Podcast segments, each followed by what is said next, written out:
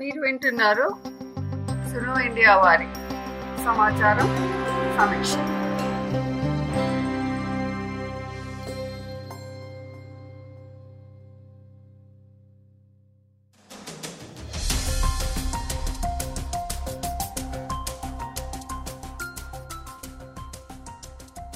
ఇవాళ ఎపిసోడ్లో జియో నెంబర్ నూట పదకొండు. హైదరాబాద్ నగర శివార్లోని గండిపేట హిమాయత్ సాగర్ జలాశయాలు ఉన్నాయి హైదరాబాద్ మహానగరానికి ఎన్నో ఏళ్ళుగా తాగునీటి అవసరాలను తీర్చుతుంది ఈ రిజర్వాయర్ల పరిరక్షణకు జీవో నూట పదకొండు అమల్లో ఉంది. వీటి చుట్టూ పది కిలోమీటర్ల పరిధిలో కాలుష్యకారక పరిశ్రమలు భారీ హోటళ్ళు రెసిడెన్షియల్ కాలనీస్ ఇతర పొల్యూషన్ క్రియేట్ చేసే నిర్మాణాలపై నిషేధం ఉంది. పంతొమ్మిది వందల తొంభై నాలుగులో తొలి GO number one ninety two తీసుకొచ్చారు. దీనికి కొన్ని అమెండ్మెంట్ చేస్తూ నైన్టీన్ నైన్టీ సిక్స్లో మార్చ్ ఎనిమిదిన అప్పటి ప్రభుత్వం జీవో నెంబర్ నూట పదకొండును తీసుకొచ్చింది. ఈ రెండు జలాశయాల పరిరక్షణ కోసం వాటి చుట్టూ ఉన్న ప్రాంతాల్లో కొన్ని ఆంక్షల్ని అమలు చేస్తున్నారు. మొత్తంగా ఎనభై నాలుగు గ్రామాలు ఈ జీవో పరిధిలోకి వస్తాయి. జీవో నూట పదకొండు ని ఎత్తివేస్తామని సీఎం కేసీఆర్ అసెంబ్లీ వేదికగా ప్రకటించడంపై తెలంగాణలో రాజకీయ దుమారం రేగుతోంది. మిషన్ కాకతీయతతో గ్రామాల్లో చెరువులు సంరక్షణ కణకణం కట్టుకున్న సర్కారు హైదరాబాద్ జలాశయాల విషయంలో మాత్రం ఇలాంటి నిర్ణయం ఎందుకు తీసుకుంటోంది? జీవో ఎత్తివేతకు వ్యతిరేకంగా పలువురు పర్యావరణవేత్తలు కోర్టుల్ని ఆశ్రయించారు. ఈ నేపథ్యంలో జీవోపై స్పష్టమైన వైఖరి ప్రకటించాలని రాష్ట్ర హైకోర్టు ప్రభుత్వాన్ని ఆదేశించింది. జీవో నూట పదకొండుపై ప్రత్యేకంగా సమీక్షించిన ప్రభుత్వం జలాశయాలను పరిరక్షిస్తూ పర్యావరణ పరిరక్షణకు ఇబ్బంది లేకుండా ప్రత్యేకంగా ఒక మాస్టర్ ప్లాన్ రూపొందించాలని ఆదేశించింది. కోర్టు అడిగిన నివేదికకు మరికొంత టైం కావాలని కూడా అడిగింది. భవిష్యత్తులో వందేళ్ళ వరకు హైదరాబాద్ నగరానికి తాగునీటి సమస్య రాదని టీఆర్ఎస్ వర్గాలు పేర్కొంటున్నాయి. అభివృద్ధి పేరుతో వాటర్ బాడీస్ కన్జర్వేషన్ని అశ్రద్ధ చేస్తారా? వాటిని కూడా ట్యాంక్ బండులా మురికూపంగా చేస్తారా? లేక్స్ ఎంక్రోచ్మెంట్ మూలంగా జరిగే అనర్థాలను చూస్తూ కూడా జంట జలాశయాల అవసరం లేదని ఎలా అంటారు? అందువల్ల వచ్చే పర్యావరణ సమస్యలు ఏంటి? ఇలాంటి ప్రశ్నలకు జవాబులు ఇవాళ సమాచారం సమీక్షలో host D చాముండేశ్వరితో consultant water resources and climate change BV Subbarao గారి ఇంటర్వ్యూలో వినండి.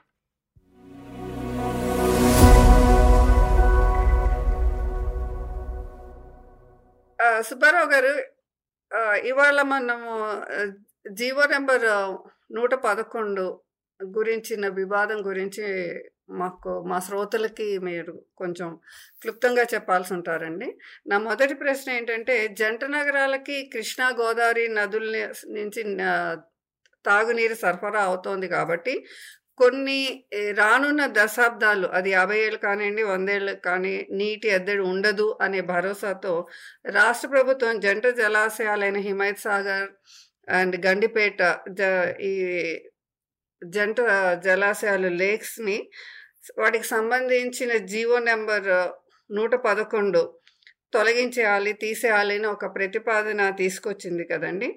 ఈ రెండు జంట జలాశయాలు మన జంట నగరాల దాహాన్ని దశాబ్దాలుగా తీర్చిన చెరువులు అవి అలాంటి వాటి అవసరం మనకి లేదంటారా? ఈ జంట జంట జలాశయాలు వంద సంవత్సరాల కిందట నిర్మింపబడ్డాయి రెండోది ఏమిటి అంటే ఈ జంట జలాశయాలు మూసీ నదిలో వచ్చే వరదల్ని అరికట్టడానికి నిర్మించబడ్డాయి. ఆ రోజు మోక్షగుండ విశ్వేశ్వరయ్య గారు చాలా ముందు చూపుతో ఈ జలాశయాలనే మంచినీటి జలాశయాలుగా రెండు ఉపయోగాల్ని ఆయన జోడించి దీన్ని నిర్మాణం చేశారు. అంటే వరద ముంపు నుంచి కాపాడటము ప్రజలకు కావాల్సిన పెరిగే అవసరాలకు తగ్గట్టుగా తాగునీటి అవసరాల కోసం కూడా కట్టారంటారు. Okay correct. మనం అర్థం చేసుకోవాల్సిన అవసరం ఏమిటి అని అంటే ఇది సుమారుగా ఓ నాలుగు లక్షల కుటుంబాలకి నీళ్ళు అందించడానికి ఇది ఏర్పాటు చేయబడ్డది. నాలుగు లక్షలు కూడా అనను నేను రెండు లక్షలు సుమారుగా అన్నమాట. మరి వంద సంవత్సరాల నుంచి అది ఎంతకైతే ఒక జలాశయం నిర్మించినప్పుడు ఎంతమందికి నీళ్ళు మనం సరఫరా చేయగలుగుతాము అన్న అంచనాలు వేసుకుంటారు కదా? మరి ఈ రోజు కూడా అన్ని కుటుంబాలకి అది అందిస్తోంది కదా? అవును. అంటే నాకు అర్థం కానిది ఏమిటి అంటే అటు ప్రభుత్వం నుంచి ప్రజల నుంచి కూడా ఈ జంటశయాలు అక్షయ పాత్ర కాదు కదా?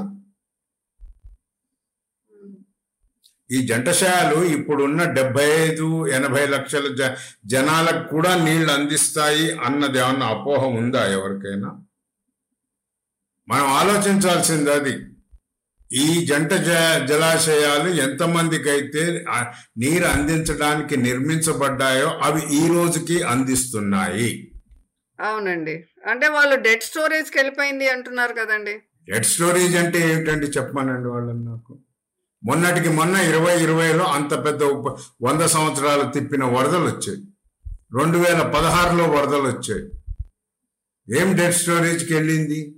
ప్రజల్ని తప్పుదారి పెట్టించడం కాకపోతే అంటే మొ- మన మొట్టమొదటి తాగునీటి జలాశయం హుసేన్ సాగర్. దాన్నే మనం నాశనం చేసుకున్నాం పంతొమ్మిది వందల నలభై ఆరులో. ఇప్పుడు మనం అర్థం చేసుకోవాల్సింది ఏమిటి అని అంటే నగరాలు పెరుగుతాయి కానీ జలాశయాలు పెరగవు. జలాశయాలు వాటికి ఉన్న సామర్థ్యంలో అవి ఎప్పుడు కూడా అంత జనాభాకి కొద్దిగా వర్షాలు తక్కువైతే ఒక పది శాతం పదిహేను శాతం అటు ఇటుగా సరఫరా చేస్తూనే వస్తున్నాయి. ఇంకా ముందు కూడా చేస్తాయి ఇవి. రెండోది ఈ జలాశయ జనాభా పెరిగింది కదా అని మనం మంజీరాకి వెళ్ళాం. Manjira one two three. ఇంకా జనాభా పెరిగింది కదా అని కృష్ణా వన్ టూకి వెళ్ళాం. మరి ఈ జలాశయాలు తప్పేం లేదే? అంటే జనాభా అవసరాలకు తగ్గట్టుగా నీళ్ళని మనం వెసులుబాటు చేసుకుంటూ వస్తున్నాం. అందరికీ హండ్రెడ్ పర్సెంట్ దొరికేలా ఇంకా ఇవ్వడానికి ట్రై చేస్తున్నాం. చేసుకోండి. పెరిగే జనాభాకి చేసుకోండి. ఉన్న జనాభాకి ఏదైతే ఇది నిర్మించబడ్డదో అంతమందికి అయితే ఇస్తుందా లేదా? ఇస్తోంది కానీ దాని చుట్టుపక్కల ఉన్న వాళ్ళు ప్రజలు అడిగే అడుగుతున్నారు అన్న సమస్య ఇంకో విధంగా ఉంది కదండి అది. ఇది ఏ విధంగా ఉంది? ఏ అసలు ప్రజలకు కానీ ఇటు అసలు ప్ర- ప్రచార మా మాధ్యమాలు కానీ అటు యూనివర్సిటీలో వాళ్ళు కానీ జలాశయాలు జలాశయాల యాజమాన్యం అన్న దాని గురించి ఎక్కడ కూడా మనకి సరైన అవగాహన ప్రజల్లో కల్పించలేకపోయారు. ఈ జ ఈ జలాశయ ఇప్పుడు ఈ నలభై ఆరులో ఏ జలాశయం అయితే మంచినీటికి పనికిరాదు అని మనం అన్నాము హుసేన్ సాగర్ని. సైన్స్ పెరిగిందా? పెరిగిందండి. టెక్నాలజీ పెరిగిందా. చదువుకున్న వాళ్ళు పెరిగారా? అన్నీ పెరిగాయండి. అన్ని పెరిగాయి అన్ని ఉండి అంగట్లో అల్లుడి నోట్లో శని హుసేన్ సాగర్ నీళ్ళని ఎందుకు శుద్ధిపరచుకోలేకపోతున్నాం? ఉందా లేదా? సైన్స్ పెరిగిందా లేదా చెప్పండి నాకు. మనం దేశంలో కనీసం ప్రతి ఏడాది ఓ నలభై వేల ఇంజనీర్లని మనం అడ్వాన్స్డ్ కంట్రీస్కి పంపిస్తున్నాం. అవునా కాదా? ప్రతి ఏడాది ఐదు కోట్లు మనం ఊరికే తగలెడుతున్నాం వాసన రాకుండా ఉండడానికి. ఇవన్నీ కూడా పక్కన పెడితే ఈ రెండు జంట జలాశయాలు మన దేశానికే మచ్చుతునక.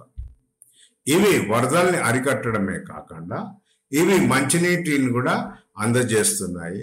ఇవి మంచినీటిని అందజేసే ప్రజా ప్రజల్లో అరవై శాతం మనకి మధ్యతరగతి రెండోది పూర్ పీపుల్ ఇది మన ఓల్డ్ సిటీలో ఆల్మోస్ట్ ఫిఫ్టీ పర్సెంట్ దాకా ఇది నీళ్ళు అందజేస్తుంది. దీంతో పాటుగా ఒకప్పుడు కట్టిన మీరాలం ట్యాంకు అందజేస్తుంది. ఇంకోటి ఏమిటంటే చాలా దీంట్లో ఉన్న గొప్ప ఈ ఈ రిజర్వాయర్లో ఇది కానీ మూడు పైసలు నాలుగు పైసలు లీటర్ పడుతుంది. కరెంటును ఉపయోగించరు. అక్కడి నుంచి నీళ్ళు సరఫరా చేయడానికి. ఇది జీరో ఎనర్జీ రిజర్వాయర్. ఇది మన దేశంలో మొట్టమొదటిది. దీని తర్వాత జీరో ఎనర్జీ రిజర్వాయర్ కట్టలేదు. ఇది పర్యావరణకి అటు వాతావరణానికి క్లైమేట్ చేంజ్లో చాలా ముఖ్యమైన ఖర్చు తక్కువ యాజమాన్యం తక్కువ. ఇది నేను ఇప్పుడు ఎప్పుడైతే అది పంతొమ్మిది వందల ఇరవైలో ఎలాగైతే ఇ- ఇస్తోందో ఈ రోజుకు కూడా నీళ్ళు అందిస్తుంది. ఏమైపోయినది అని అంటే మనకు డబ్బు సంపాదించేసుకోవాలి కదా. ఈ ఈ భాగం అంతా కూడా తెలుసుకోవాల్సింది ఏమిటంటే మూసీ నది పరివాహిక ప్రాంతం ఇది. మూసీ నది ఉద్భవించిన ప్రాంతం ఇది. అది అప్పుడేవో ఇండస్ట్రీస్ పొల్యూటింగ్ ఇండస్ట్రీస్ వస్తున్నాయని. మూసీ నది ఉద్భవించింది అనంతగిరి కొండలు అంటారు కదండి. అక్కడ కదా మరి అనంతగిరి ఖండంలో ఉ- ఉద్భవించి అది హైదరాబాద్ దాటి ఎలా వెళ్ళిందండి? సో ఇట్లా హుస్సేన్ ఈ ఆ పరివాహిక ప్రాంతంలో రెండు వేల ఏడు వందల రెండు వేల డెబ్బై ఆరు చదరపు కిలోమీటర్ల పరివాహిక ప్రాంతం అది. ఆ జంట శయాలకి మూసి ఉద్భవించిన స్థానానికి. ఓకే. ఈ రెండు వేల చదరపు కిలోమీటర్లలో పడ్డ వర్షం నీరు జంటశయాల ద్వారా మనకి హైదరాబాద్ దాటుకుంటూ మూసి దాని తర్వాత కృష్ణ వాడేపల్లిలో కలుస్తుంది. ఈ పరివాహిక ప్రాంతం మూసీ నది పరివాహిక ప్రాంతం. మూసీ నదిలో వదలొస్తున్నాయని ఈ జంటశయాలని కట్టారే కానీ జంట జలాశయాలకి వేరే పరివాహిక ప్రాంతం లేదు. అది అర్థం చేసుకో. ఇంకొకటి ఇది అతి ముఖ్యం. ఏ నది ఉద్భవించిన ప్రాంతం అయినా దాని మొట్టమొదటి పరివాహిక ప్రాంతం చాలా అనూహ్యమైనది. చాలా దానికి గొప్ప మనం విలువ ఉంటుంది. ఇది అనంతగిరి దామగుండం ప- పర్యా ప్రాంతాల నుంచి నీళ్ళు వస్తూ ఉంటాయి. ఈ పరివాహిక ప్రాంతంలో జీవ వైవిధ్యం చాలా ఎక్కువగా ఉంది.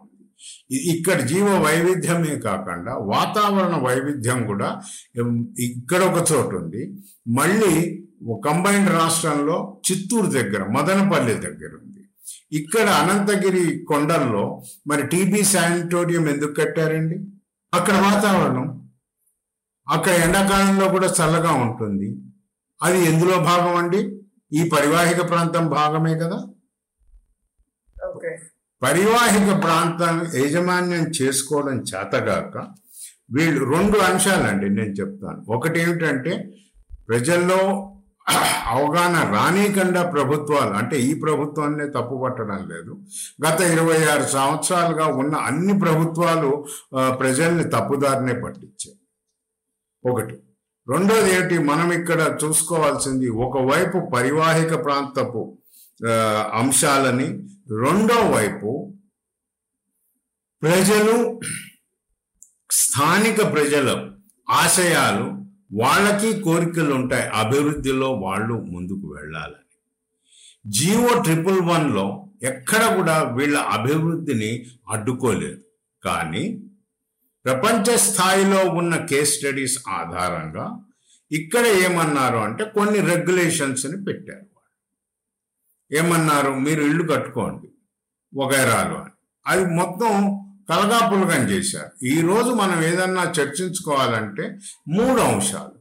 ఒకటి ఈ పరివాహిక ప్రాంతం ప్రాముఖ్యత ఏమిటి? ఈ పరివాహిక ప్రాంతం మూసీ నది అన్నది ఒప్పుకోవడము. రెండోది ఈ పరివాహిక ప్రాంతం ప్రాముఖ్యతను చూసి ఎటువంటి అభివృద్ధిని చేస్తే ప్రజలు కూడా ఆర్థిక లాభం పొందగలిగి ఉపాధిని పొందగలుగుతారు.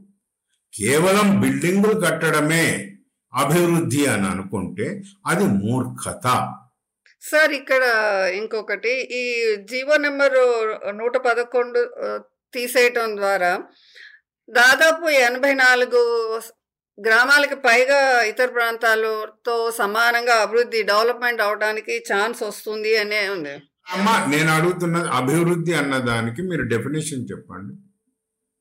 గచ్చిబౌలి లాగా బిల్డింగులు కట్టుకొని చెరువుల్ని నాశనం చేయడమా? లైవ్లీహుడ్స్ నాశనం చేసుకోవడమా? మా నేను ఇచ్చిన సలహా గత ఇరవై ఏళ్ళుగా జియో ట్రిపుల్ వన్ని అనంతగిరి హిల్స్ దాకా దీన్ని అమలుపరచాలి. అర్థమైందా? ఇక్కడ ఎన్నో మెడిసినల్ ప్లాంట్స్ ఉన్నాయి. వాటి అన్నింటినీ కూడా ఎన్నో యూనివర్సిటీస్ స్టడీ చేశాయి. ఇక్కడ వాటి నుంచి వస్తున్నాయి కనుక నీళ్ళు గండిపేట నీళ్ళకు ఒక ప్రాముఖ్యత ఉండేది మెడిసినల్గా కూడా. ఇక్కడ ఎటువంటి అభివృద్ధి చేస్తే మనకి స్థానిక ప్రజలకు కూడా ఆర్థిక లాభం చేకూరుతుంది అన్నదాన్ని మనం ఆలోచన చెయ్యాలి ప్రభుత్వం చేత కూడా ఆలోచింప చెయ్యాలి. మరి ఎలా అండి మరి అభివృద్ధి అంటే ప్రజలు సాధారణంగా ఏమనుకుంటారంటే మాకు అంటే గత కొద్ది రోజులుగా ఈ చర్చ మీడియాలో జరుగుతూ వస్తుంది. ఆ గ్రామాల ప్రజలు కొంతమంది నాయకులు ఇలాంటి వాళ్ళ మాకు ఇల్లు కట్టుకోవడానికి పర్మిషన్ ఇవ్వట్లేదు. లేదా రెండు అంతస్తులే ఇస్తున్నారు. జీవో ట్రిపుల్ వన్ తెలుగులో అనువదించి స్థానిక ప్రజలకు చెప్పారా? అక్కడ పంచాయతీల్లో గ్రామ సభల్లో చెప్పారా? కనుక్కోండి అది ఈ- ఇరవై నాలుగేళ్ళలో? లేదు. అభివృద్ధి అనుకుంటే ముఖ్యంగా చూసుకునేది ఏమిటి? మనకి జీవనోపాధిలో మన జీవన సరళి ఎలా పెరగగలుగుతుంది? క్వాలిటీ ఆఫ్ లైఫ్ అన్నది. అవునా? గచ్చి గచ్చిబౌలిలో రెండు వందల డెబ్బై ఐదు ఎకరాలు అసైన్ ల్యాండ్స్ తీసేసుకున్నారు. వాళ్ళు ఏమయ్యారో ఈ రోజు దాకా ఏ మీడియా ప్రశ్నించిందా? అడుక్కు తింటున్నారు రోడ్లలో వాళ్ళు. అభివృద్ధి పేరుతో అసైన్డ్ ల్యాండ్స్ మన పేద ప్రజల భూములు భూములన్నీ లాక్కోవడమే తప్పితే గాని ఎవరి చేతుల్లోకి వెళ్తున్నాయమ్మా? ముందు అభివృద్ధి అంటే ఏమిటో చెప్పాలి. ఇవన్నీ చర్చాగుణం కాకుండా పద్నాలుగు ఇంటర్నేషనల్ కేస్ స్టడీస్ నేను స్టడీ చేశాను. రెండు కేస్ స్టడీస్లో నేను స్వయంగా వెళ్ళి చూసి వచ్చాను. వాటి ఆధారంగా నేను ఒకటంటున్నా ఇటు పర్యావరణకి ఇటు ప్రజల మనుగడకి రెండింటినీ మనం సమన్వయం చేసుకుంటూ ఏ విధంగా ఈ పరివాహిక ప్రాంతంలో అభివృద్ధిని చేపట్టాలి అన్నది నేను నిన్ననే ప్రెస్ కాన్ఫరెన్స్లో ఇచ్చాను. నెంబర్ వన్ ఇవి నేను చదువుకున్న తర్వాత తర్వాత మిగతా దేశాల్లో చూసి మన పక్కనే దగ్గరలో ఉన్న శ్రీ సింగపూర్లో ఉంది వాటర్ మేనేజ్మెంట్. ఏది డ్రింకింగ్ వాటర్ సోర్స్ పరివాహిక ప్రాంతానికి నిబ నిబంధనలతో ఉన్న యాజమాన్య పద్ధతులు. నెంబర్ వన్ ఈ ప్రాంతంలో ఉన్న వాళ్ళు అధిక సంఖ్యలో రైతులు. ఆ రైతులకు ఈరోజు ఆర్గానిక్ ఫార్మింగ్ ప్యాకేజ్ ఎందుకు ఇవ్వరు? నేను ఏమి ఇవ్వాలి అని చెప్తున్నాను. ఆర్గానిక్ ఫార్మింగ్ ఇవ్వండి హార్టికల్చర్ ఇవ్వండి ఫ్లోరికల్చర్ ఇవ్వండి. ఏ నగరంలో ఇవి కన్జ్యూమ్ కావా? నగరానికి దగ్గరే కదా ఇవి? అక్కడ బీట్రూట్ క్యారెట్ కూడా పండిస్తున్నారు చేవెళ్ళ సమీపంలో. మరి ఆ రైతులకి ఆ నైపుణ్యం ఎందుకు ఇవ్వడం లేదు మనం? ఆర్గానిక్ ఫార్మింగ్లో పూర్తిగా రైతులకు శిక్షణ ఇచ్చి వాళ్ళ చేత కోఆపరేటివ్ సొసైటీస్ ద్వారా పెంపొందించవచ్చు కదా? Eco tourism. మరి మరి ఈ ఈ కాంక్రీట్ జంగల్లో మనం చస్తున్నాం గనక వారానికి ఒకసారన్నా ప్రకృతిని చూడాలి అని అనుకున్నప్పుడు మరి దామెగుండం ఆ ప్రాంతం అంతా చాలా మంచి అడవి ప్రాంతం అది. ఎన్నో రకాల పక్షులు ఎన్నో రకాల జీవి జీ- జీ- అడవి జీవాలు ఉన్నాయి అక్కడ. టూరిజం కొంచెం డెవలప్ చేస్తున్నారు కదా సార్ అనంతపూర్ సార్. స్థానిక ప్రజల్ని జరగబోయే అభివృద్ధిలో వాళ్ళని స్టేక్ హోల్డర్స్ కింద చేయాలి భాగస్వామ్యులుగా చేయాలి. ఈ రోజు నేను ఒక ప్రశ్న అడుగుతా. అన్న మనం అమరావతి ఉద్యమంలో రైతులు భాగస్వామ్యం కాబట్టే అంత పెద్ద ఉద్యమం జరిగింది. అవునా కాదా? జీవో ట్రిపుల్ వన్లో వీళ్ళని భాగస్వామ్యులు చేయండి అని ఎందుకు ఇవ్వలేదు? ఇది ఎలిమినేషన్ ప్రాసెస్ ఈ డెవలప్మెంట్ అంతా కూడా. డెవలప్మెంట్లో ఎప్పుడు కూడా ప్రజలతో మాట్లాడాలి చర్చలు జరగాలి గ్రామ సభలు జరగాలి. దాని తర్వాత నిపుణులను తీసుకొచ్చి ఏ విధమైన అభివృద్ధిని తీసుకెళ్ళాలి అన్నది చెప్పాలి. మరి అదే ప్రాంతంలో ప్రగతి రిసార్ట్స్లో రెండు వేల ఎకరాలలో ఆయన హర్బల్ ప్లాంటేషన్ చేసుకొని ఉన్నాడు కదా? మరి అదే రైతులకు కూడా ఇవ్వచ్చు కదా? ఆయన చక్కటి ఉదాహరణ. పరివాహిక ప్రాంతంలో ఎటువంటి అభివృద్ధి చేయాలి అన్నది. ఈ రోజుకి విధ్వంసం చేస్తున్నారు. ఇక్కడ సుమారుగా నూట యాభై స్ప్రింగ్స్ ఉన్నాయి. Natural springs. భూమిలోంచి ఆటోమేటిక్గా నీళ్ళు వస్తాయి. ఎక్కడ ఉన్నాయి సార్ అవి? అనంతగిరిలో ఉన్నాయి దామెగుండంలో ఉన్నాయి.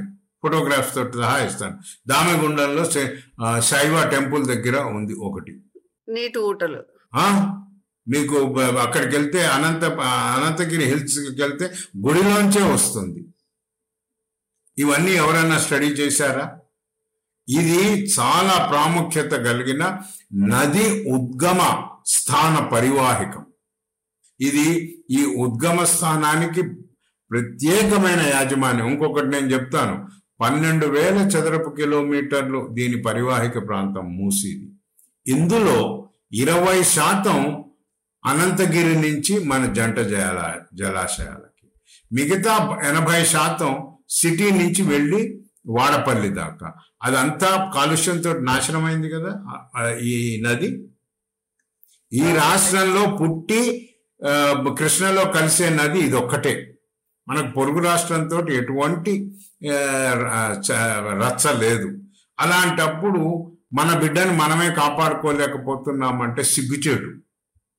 పొల్యూషన్ కంట్రోల్ బోర్డుని ఎత్తేయండి. ఒక్క నది దానికి ఈ మన రాష్ట్రంలో పుట్టిన నది అన్న ఆ భావన రావాలి ప్రతి ఒక్కరిలో. ప్రభుత్వం ఏదో చెప్తోంది డెవలప్మెంట్ ఏదో డెవలప్మెంట్ను ముందు డిఫైన్ చేయండి.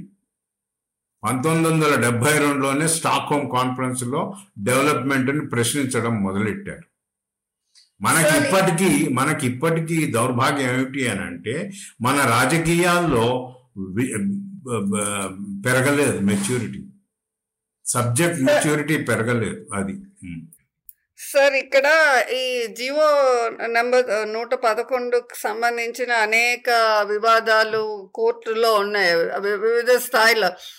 అలా నేషనల్ గ్రీన్ ట్రిబ్యునల్లో కూడా ఉంది హైకోర్టులో కూడా కోర్ట్ కేసు పెండింగ్ ఉంది. హైకోర్టు ఏమో గవర్నమెంట్ని ఆ జీవో గురించి ఒక నిర్దిష్టంగా సమాధానం ఇవ్వమని అడిగితే వీళ్ళు ఇంకొంచెం టైం అడిగారు ఒక కమిటీ వేసి ఆ రిపోర్ట్ అది ఇవ్వడానికి ఇలా ఒక ఒకటి విచిత్రమైన సంగతి చెప్పను. జీవో నూట పదకొండు జీవో నూట తొంభై రెండు ఆధారంగా తయారు చేయబడ్డ జీవో నూట తొంభై రెండు ఈ రోజు దాకా ఆ రోజు ఏర్పాటు చేసిన ఎక్స్పర్ట్ కమిటీకే ఇవ్వలేదు వాళ్ళు. ఈ రోజుకు నూట తొంభై మీరు అడగండి ఏ ఆఫీసర్ నన్నా పిలిచి ఛాలెంజ్ చేస్తాను నేను. నూట తొంభై రెండు పబ్లిక్ డొమైన్. గవర్నమెంట్ పబ్లిక్ అంటే వెబ్సైట్లో నూట యా- యాభై జీవో తొంభై రెండు నూట తొంభై రెండు జీవో నూట పదకొండు జీవో మూడు కాపీలు ఉండాలి. ఎందుకంటే నూట తొంభై రెండు ఆధారంగా నూట పదకొండు వచ్చింది. సార్ ఇది మరి ఈ జీవోని తీసేస్తే అప్పుడు అభివృద్ధి సంగతి ఏంటో కానివ్వండి పర్యావరణానికి వచ్చే ముప్పు ఏంటండి హైదరాబాద్ ఎన్నడూ లేనంత వరదలు చూసిందని మీరు చెప్పారు మేము కూడా ఎక్స్పీరియన్స్ చేసాము ఇది గనక అవివేకంలో అసలు ఎత్తనీయకుండా అందరం ప్రయత్నిస్తున్నాము. ఇది జీవో జియో ట్రిప్ ముందుగా తెలుసుకోవాల్సింది ఇది సౌత్ వెస్ట్లో ఉంది ఈ రెండు జలాశయాలు ఈ పరివాహిక ప్రాంతం. మనకు అనంతగిరి నుంచి మనకి వర్షాకాలం ఋతుపవనాలు వస్తాయి. మనకేమవుతుందంటే గాలులు అట్నుంచే వీస్తున్నప్పుడు ఈ ప్రాంతాన్ని అంతా కూడా మనం కాంక్రిటైజ్ చేస్తే సిటీ మొత్తం వేడిగాలులతోటి నిండిపోతుంది. ఇక్కడ ఇండస్ట్రీస్ ఇస్తే మొత్తం విషవాయువులంతా సిటీ అంతా స్ప్రెడ్ అవుతుంది. ది- హైదరాబాద్ నగరం కన్నా అనంతగిరి ఇంకొక వంద మీటర్లు పైనే ఉంది. అవును? అవునండి. స్లోప్ అంతా ఇటువైపుగానే ఉంది. ఈ ఈ స్టడీస్ అన్ని చదువుతున్నారా ఎవరైనా? ఈరోజు కూడా చాలామంది ఏమంటారు నల్గండ్ల బాచుపల్లి షే మన హఫీజ్పేట్ ఈ ప్రాంతంలో చందానగర్ అబ్బా విషవాయులు వస్తున్నాయి చచ్చిపోతున్నాయి చచ్చిపోతున్నాం ఇంట్లో తలుపులు వేసుకొని ఉండలేక అని. అదే అవుతుంది. మనం దుర్భరమైన పరిస్థితుల్లోకి వెళ్తాం. రెండోది ఇంకోటి ఏమవుతుంది తెలుసా? ఎప్పుడైతే ఇటువంటి ప్రాముఖ్యమైన పరివాహిక ప్రాంతాన్ని కాంక్రిటైజ్ చేస్తే ఆరు నుంచి ఎనిమిది రెట్లు వరద నీరు ప్రవాహం పెరుగుతుంది. కాంక్రిటైజ్ అవుతుంది కదా. రెండోది ఏమిటి? అక్కడ ఉన్న స్లోప్ ఎంత ఉంటుంది అనంతగిరి నుంచి మనకున్న స్లోప్. అది కూడా మన వాలు ఎక్కువగా ఉంటే వరద నీరు ఎక్కువగా ప్రవహిస్తుంది కదా. మీరు చూడండి ఎనిమిది నుంచి పది మిల్లీమీటర్లు పడితేనే మనకు జూబ్లీ హిల్స్ మాధాపూర్ కుకుట్పల్లి మునిగిపోతుందా? మనము మన కంటి ముందు జరుగుతున్న డిసాస్టర్నే మనం ఈ రోజు దాకా ఏం చేయాలి అన్నది ఆలోచన చేయలేకపోతున్నాం. ఒకటి ఏమవుతున్నది అని అంటే నదులు చెరువులు ఉన్న నగరాలు బెంగళూరు హైదరాబాదు ఒరిస్సా చెన్నై నాగ్పూర్ ఇవన్నీ కూడా ఏమవుతున్నాయి? అందరూ ఒకేలాగా ఉన్నారు. అదే ఐఏఎస్ ఆఫీసర్లు అదే మన అడ్వైజర్స్ అదే పొలిటికల్ సిస్టమ్స్ కనుక ఎవరు కూడా ఏది అనడం లేదు. ప్రజలు అడగాలి. అంతేనే కానీ ప్రతిసారి ఏమంటారు? ఉదాహరణగా చెప్తా అభివృద్ధి అని మీరు అంటున్నారు కదా. గచ్ గచ్చిబౌలిలో గజం ఓ పది లక్షలు అంటున్నారు. అనుకుందాం. ఓకే? ఓకే ఒక పబ్లిక్ స్కూల్ అక్కడ కట్టగలుగుతారా? ప్రభుత్వం పాఠశాల ఇప్పుడు? అలాంటి ధర ఉన్న చోట పబ్లిక్ టాయిలెట్స్ ఎక్కడ కడుతున్నారండి? మరి స్థలం లేదు. మన దేశంలో ఆర్థికంగాను సామాజికంగా దెబ్బతిన్న వర్గం అరవై శాతం ఉంది ఇప్పుడు. అవునా కాదు? అవునండి. మరి వాళ్ళకి అవసరం ప్రభుత్వం ఇప్పుడు మీ చిన్నతనం మా చిన్నతనంలో మనకి ప్రైవేట్ పాఠాలు చెప్పేవాళ్ళు టైప్ ఇన్స్టిట్యూట్స్ అంటూ వచ్చాయి. అవునా? అవునండి. తర్వాత కంప్యూటర్ ఇన్స్టిట్యూట్స్ వచ్చాయి. గవర్నమెంట్ వచ్చాయి ప్రైవేట్ వచ్చాయి. మరి ట్రైనింగ్ ఇవ్వాల్సిన వాటికి విద్యా కార్యక్రమాలకు కానీ హెల్త్కి కానీ పబ్లిక్ గవర్నమెంట్ చేయాల్సిన ఇన్ఫ్రాస్ట్రక్చర్కి ఇంతింత ధరలు గవర్నమెంటే పెంచుకుంటూ పోతే పేద ప్రజలకు చేయగలుగుతుందా అన్నది నా సమస్య. చెరువుల పరిరక్షణ మిషన్ కాకతీయ ఇవన్నీ కూడా రాష్ట్ర వ్యాప్తంగా తీసుకుంటున్నాము. చాలా అలుగు పోస్తున్నాయి. వాటిలో నీళ్ళు నింపుతున్నాం. వాటిని రివైవ్ చేస్తూ అనుకుంటూ ఇప్పుడు అలాంటి ఇదిలో మనం చెరువులు మనకి నీటి కోసం జంట నగరాల కోసం పెట్టిన చెరువులు అది మీరు అన్నట్టు నాలుగు లక్షలు కానివ్వండి ఐదు లక్షల జనాభాకైనా కూడాను ఆ చెరువు దాని వాల్యూ ఉంటుందని మీరు చెప్పారు. అలాంటి దాన్ని మనం ఇప్పుడున్న నీళ్ళు వందేళ్ళ దాకా మాకు సరిపోతాయి. ఈ నీళ్ళు లేకపోయినా పర్వాలేదు ఈ చెరువు లేకపోయినా పర్వాలేదు బతికేయగలం అనుకోవడానికి క్లైమేట్ చేంజ్ కారణంగా ఆ గ్యారంటీ ఇవ్వలేం కదండి. ఇవాళ ఈ సంవత్సరం పడ్డ వాన నెక్స్ట్ ఇయర్ పడుతుందని గ్యారంటీ లేదు కదా. అప్పుడు ఉన్న వాటిని చంపేసుకుంటే ఎలా? దీని మీద సమన్వయమైన మనం చర్చ జరగాలి. అధ్యయనం కూడా జరగాలి. ఇప్పటిదాకా జరగలేదు. ఎందుకు అంటున్నానంటే ప్రభుత్వంలో చిత్తశుద్ధి లేదు అని ఏ ప్రభుత్వం అయినా. జియో ట్రిపుల్ వన్ మీరు చదివితే ఉంది. జేఎన్టీయు సెంట్రల్ యూనివర్సిటీ ప్రొఫెసర్స్ని మానిటరింగ్ కమిటీస్ కింద మేము నియమించుకుంటాము అని రాశారు ఈ రోజు దాకా ఇక్కడ ఉన్న ప్రొఫెసర్స్ ఎప్పుడన్నా జియో ట్రిపుల్ వన్లో వెళ్ళొచ్చితే మీరు నాకు చెప్పండి. వాళ్ళని అసలు ఎవరు నియమించుకొని లేదు? జియో ట్రిపుల్ వన్లో పేద ప్రజలకు ఎటువంటి సహాయం ఇవ్వగలుగుతుంది? వాళ్ళకి ఎటువంటి ప్రొవిజన్స్ ఉన్నాయి అన్నది చెప్ రాసింది. ప్రజలకు చెప్పిందా? చెప్పలేదు కదా? నేను చెప్తున్నానమ్మా జియో ట్రిపుల్ వన్ని అనంతగిరి దాకా దీన్ని ఎక్స్టెండ్ చేయాలి. క్షుణ్ణంగా చదవాలి. ప్రపంచంలో ఉన్న బెస్ట్ కేస్ ప్రాక్టీసెస్ తీసుకోవాలి.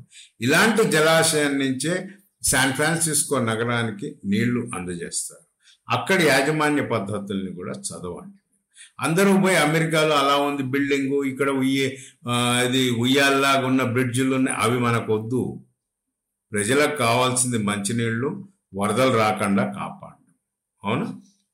హైదరాబాద్ పాపులేషన్ ప్లస్ డెవలప్మెంట్ కూడా చాలా గణనీయంగా సంవత్సరం ప్రతి సంవత్సరం పెరుగుతూ ఉంది. మనకి మైగ్రేటెడ్ పాపులేషన్ అవనివ్వండి మన వాళ్ళు కానివ్వండి ఇలాంటి స్థితిలో ఈ జియో నెంబర్ ట్రిపుల్ వన్ని తొలగించే కంటే ఫ్యూచర్ వాటర్ నీడ్స్ కోసం ఈ రెండు లేక్స్ని కన్జర్వ్ చేసుకుంటూ వాటిని పరిధిని పెంచి అక్కడ ఉన్న ప్రజలకు కూడా ఉపయోగపడి పర్యావరణంకు ఉపయోగపడేలాగా ఏదైనా సవరణ చేసి మూసి రివర్ ఫ్రంట్ డెవలప్మెంట్ అంటారు. ఆ క్యాచ్మెంట్ ఏరియాని మంచిగా మనం యూజ్ చేసుకునేలాగా ఎకానమీకి పరంగా ఏమైనా చేయొచ్చు అంటారా డెఫినెట్గా చేయొచ్చు చేయొచ్చమ్మా. నా దగ్గర పద్నాలుగు కేస్ స్టడీస్ ఉన్నాయి.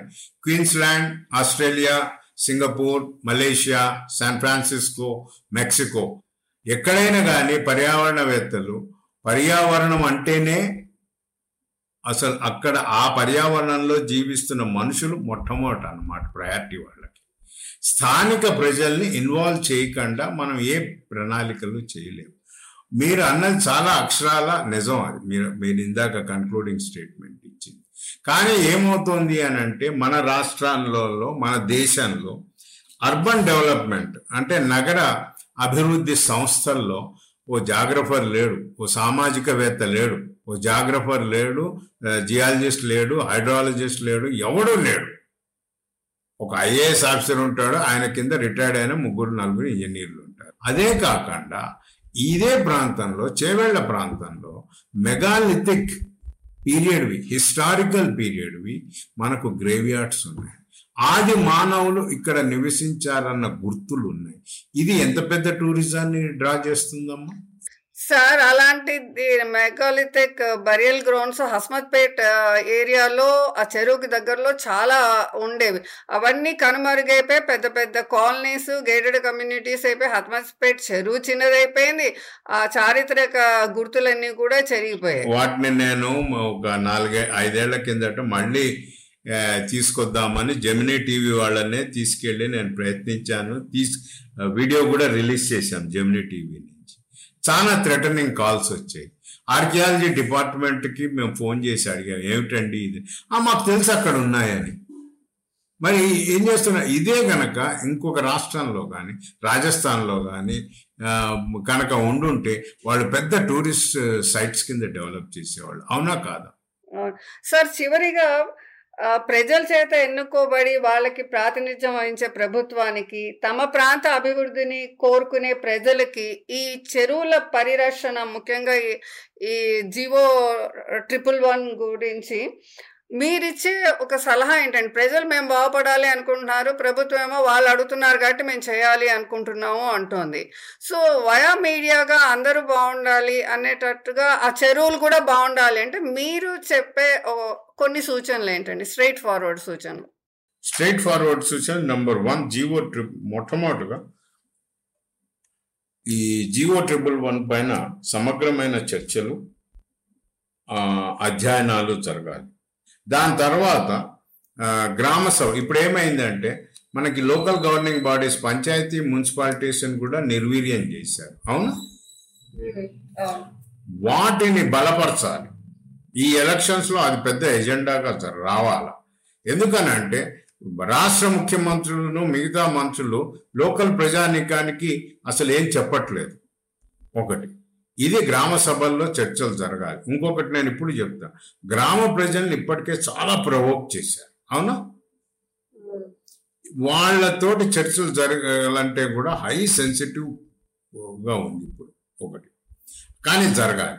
రెండోది మీ మీలాంటి వారు ముందుకొస్తే మాధ్యమాల ద్వారా మనం చెప్పగలుగుతాం. ఇంకొకటి ఏమున్నది అని అంటే ఎటువంటి ఆల్టర్నేటివ్ డెవలప్మెంట్స్ ఇక్కడ చెయ్యొచ్చో అన్నది గ్రామ సభల్లో చర్చించాలి. సార్ ఇందాక మీరు మీ కోర్స్ ఆఫ్ ఇంటర్వ్యూలో వాటర్ మేనేజ్మెంట్ గురించి వేరే దేశాలు బాగా చేస్తాయని చెప్పారు. సో ఈ వాటర్ మేనేజ్మెంట్ ఎనీ లెవెల్ మన ఇంట్లో లెవెల్లో మనం నాలుగు పట్టుకునే బకెట్ల నుంచి కానివ్వండి ఒక పెద్ద river management projects multipurpose projects management కానీ ప్రజలకి ఆ అవగాహన మన దేశంలో చాలా తక్కువ అని నేను ఫీల్ అవుతానండి. మన వాటర్ వచ్చింది కదా అని వేసేయటం సో ప్రజలకి ఆ లెవెల్ నుంచి కూడా చెప్పుకుంటూ వస్తే ఉపయోగం ఉంటుందండి? ఆధునిక జీవితంలో చూస్తారు కానీ బెస్ట్ వాటర్ మేనేజ్మెంట్ మన దేశంలో ముఖ్యంగా సౌత్ ఇండియాలో బెస్ట్ కేస్ స్టడీ నేను చేసింది దాసగాని చెరువు కుప్పం కాన్స్టిట్యుయెన్సీ. ఎక్కువగా కర్ణాటక ప్రభావితమైంది అక్కడ ఒక కొండ కింద ఓ చిన్న చెరువు ఉంది. యాభై ఎనిమిది ఎకరాల చెరువు.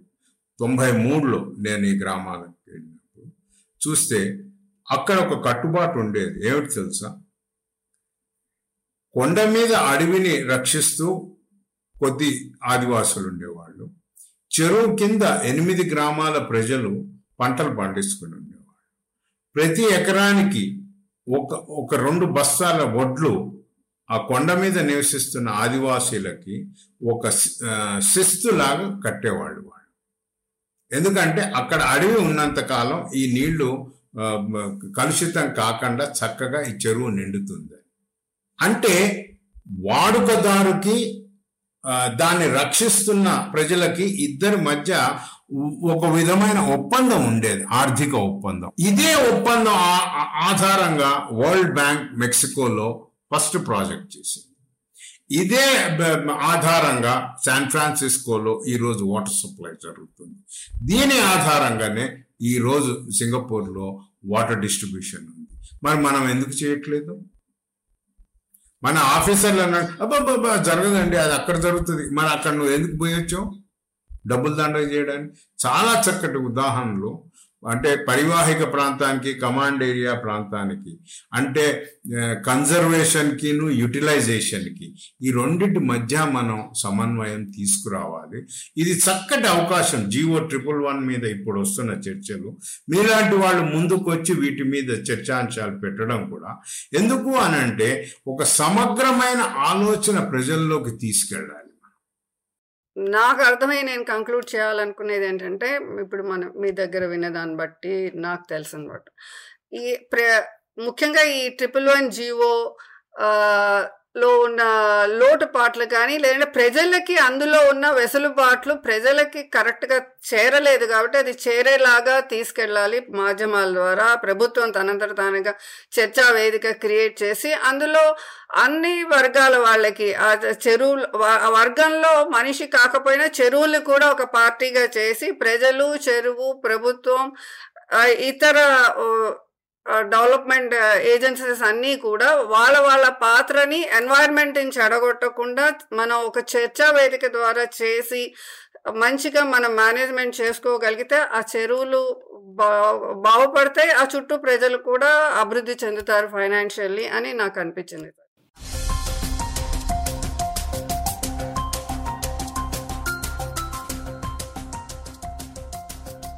మీకు ఈ ఎపిసోడ్ నచ్చినట్టయితే మరిన్ని ఎపిసోడ్స్ వినటం కోసం సునో ఇండియాని సపోర్ట్ చేయండి. కంట్రిబ్యూట్ సునో ఇండియా ఇంకొన్ని మంచి ఎపిసోడ్స్ వినటం కోసం.